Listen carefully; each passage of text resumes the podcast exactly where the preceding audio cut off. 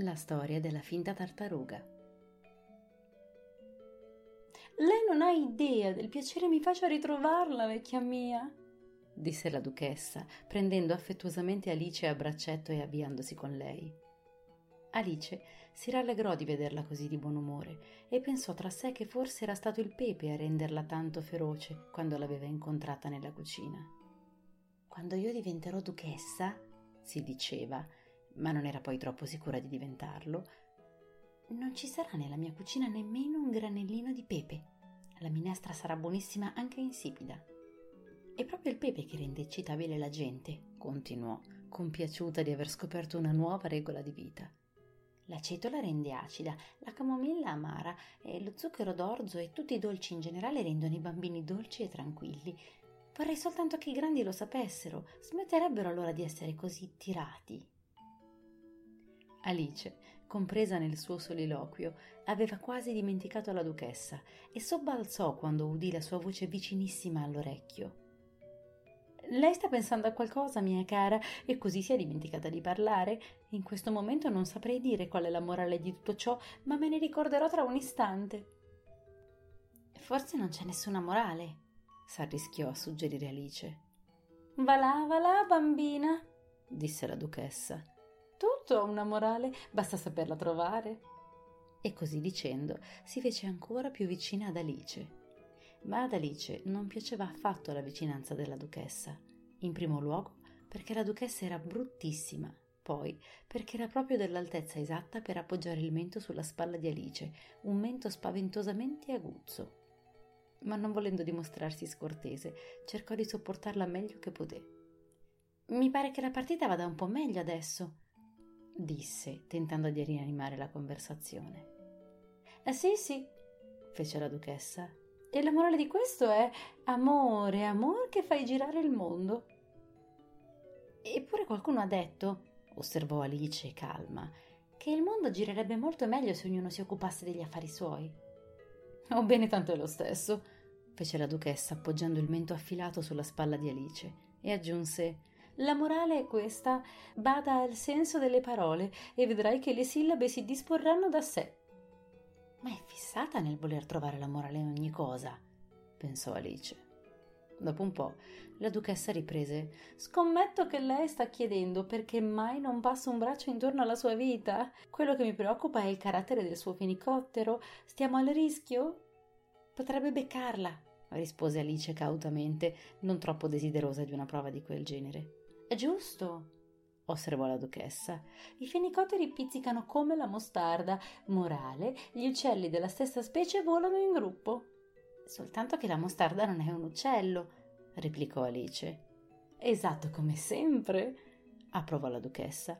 Ma sa che lei ha un modo particolarmente chiaro di esporre le cose? Deve essere un minerale, arrischiò Alice. Proprio così, ammise la duchessa, che sembrava decisa a dar ragione a qualunque cosa Alice dicesse. Proprio da queste parti c'è una grande cava di mostarda. Morale, se io ne cavo di più, di meno ne caverai tu. Ah, ora che me ne ricordo, esclamò Alice, che non aveva prestato attenzione all'ultima frase della duchessa. È un vegetale, non sembra mai così. Mi sembra di poter essere d'accordo con lei, disse la duchessa. Morale, sii quel che vuoi sembrare di essere, oppure, molto più semplicemente, non pensare mai di non poter essere diversa da quanto potrebbe parere agli altri che quello che tu sei o potresti essere stata non sia diverso da quello che avresti dovuto essere per apparire ad altri diversa. Credo che potrei afferrare meglio il senso della frase, fece Alice cortesemente. Se fosse scritta, ma così parlando come lei fa non riesco a seguirla. Ma questo è niente in confronto a quello che dico se sono in vena, dichiarò la duchessa soddisfatta. La prego, non si disturbi, questa mi sembra già abbastanza lunga, disse Alice. Oh, non è affatto un disturbo per me, replicò la duchessa. Le faccio dono di tutto quello che ho detto finora. Un regalo a buon mercato, pensò Alice. Spero di non ricevere regali come questo per il mio compleanno. Ma non osò esprimere il suo pensiero ad alta voce. Pensa ancora? Chiese la duchessa con un altro colpo del suo mento aguzzo. Ne avrò ben diritto, sbottò Alice bruscamente, perché la duchessa cominciava a seccarla sul serio. Lo stesso diritto, ribatté questa, che i porci hanno di volare. Morà? Ma a questo punto, con gran meraviglia di Alice, la voce della duchessa le morì in gola, proprio alla metà della sua parola favorita morale, e il braccio che essa teneva infilato nel suo cominciò a tremare. Alzò gli occhi. La regina stava di fronte a loro, con le braccia conserte e la fronte rannuvolata. Bella giornata, eh, maestà? cominciò la duchessa con voce fioca e tremula. Siete avvisata? tuonò la regina battendo un piede a terra. O voi o la vostra testa, ve ne andrete in un batter d'occhio. Scegliete. La duchessa fece evidentemente subito la sua scelta, perché dopo un attimo era scomparsa. Continuiamo la partita, disse la regina ad Alice, la quale, troppo spaventata per riuscire a spiccare una sola parola, seguì lentamente la regina al campo di acroquet. Gli altri ospiti avevano approfittato dell'assenza della regina per sdraiarsi all'ombra, ma appena la videro ritornare s'affrettarono a riprendere il gioco, ben sapendo che un attimo di indugio sarebbe stato motivo bastante per la regina a condannarli tutti a morte. Per l'intera durata della partita, la regina non smise un momento di litigare con i giocatori e di gridare tagliategli la testa oppure tagliatele la testa. I condannati venivano affidati in custodia ai soldati, che per poterli meglio sorvegliare dovevano naturalmente smettere di fare da archi, così che dopo nemmeno una mezz'ora non rimaneva più nemmeno un arco e tutti i giocatori, meno il re, la regina e Alice, erano tenuti a bada dai soldati perché condannati a morte. Allora la regina smise di scalmanarsi e quasi senza fiato chiese ad Alice Conosci la finta tartaruga? No, rispose Alice. Non so nemmeno che cosa sia. È quella con cui si fa la zuppa di finta tartaruga, le spiegò la regina. Non ne ho mai vista una, né ne ho mai sentito parlare. Vieni con me, le invitò la regina. Lei stessa ti racconterà la sua storia. Come si incamminarono insieme, Alice sentì il re dire a bassa voce rivolto ai condannati Andate, siete tutti graziati. Ma guarda, questa sì che è una buona azione, pensò la bambina, che fino a quel momento si era sentita molto angustiata per tutte quelle esecuzioni ordinate dalla regina. Dopo poco giunsero presso un grifone che se ne stava addormentato al sole. Se non sapete che cosa sia un grifone, guardate la figura. Su, pigrone, gli gridò la regina. Accompagna questa signorina dalla finta tartaruga, che le racconti la sua storia. Io bisogna che me ne torni indietro per assistere alle esecuzioni che ho ordinato. E così se ne andò, lasciando Alice sola con il grifone. La bambina accettò la compagnia dell'animale di buon grado, non tanto perché le piacesse il suo aspetto, quanto perché pensava che non si sarebbe trovata meno sicura col grifone che con una regina talmente feroce. Il grifone si rizzò e si fregò gli occhi, attese che la regina fosse lontana, poi ridacchiò. Che farsa! più a se stesso che ad Alice. Quale farsa? chiese Alice. Ma la sua! rispose il grifone. È tutta una fantasia, mai che qualcuno sia stato effettivamente giustiziato. Vieni. Tutti mi dicono vieni, meditò Alice seguendolo lentamente. Non ho mai ricevuto tanti ordini in vita mia, mai. Non avevano fatto molta strada quando videro in distanza la finta tartaruga, che sedeva mesta e afflitta su di una roccia. Quando le furono più vicini, Alice la poté sentir singhiozzare come se avesse il cuore spezzato. Faceva proprio pena. Che cos'è che l'affligge così? chiese Alice al grifone. Per tutta risposta questi ripeté presso a poco le stesse parole di prima. È tutta una fantasia, non c'è nulla che l'affligga. Vieni. Raggiunsero così la finta tartaruga, che li guardò con gli occhi pieni di lacrime senza dir parola. C'è qui una signorina, disse il grifone, che desidera sentire la tua storia. E io gliela racconterò, accondiscese la finta tartaruga con voce cupa e profonda. Sedetevi e non dite una sola parola finché io non sia giunta alla fine. Si sedettero dunque e nessuno parlò per qualche minuto. Alice pensava non vedo come potrà finire la sua storia se prima non l'incomincia, ma attese con pazienza. Un tempo, disse infine la finta tartaruga con un profondo sospiro, Ero una vera tartaruga.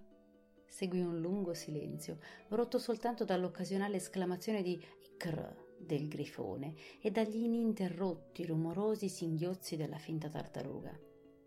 Alice stava proprio per alzarsi e dire Tante grazie signora per la vostra interessantissima storia, ma pensando che ci doveva essere un seguito, se ne rimase tranquilla e non disse nulla. Quando eravamo piccoli, riprese finalmente la finta tartaruga molto più calma, scossa soltanto da qualche piccolo singhiozzo di tanto in tanto. Andavamo in collegio in fondo al mare. La maestra era una vecchia tartaruga che noi avevamo preso a chiamare testuggine. Perché la chiamavate testuggine? si informò Alice. Perché era la nostra maestra, rispose irritata la finta tartaruga. Sei proprio tonta. Dovresti vergognarti a fare delle domande così sciocche, aggiunse il grifone, e i due animali tacquero guardando fissamente la povera Alice che avrebbe desiderato sprofondare sottoterra.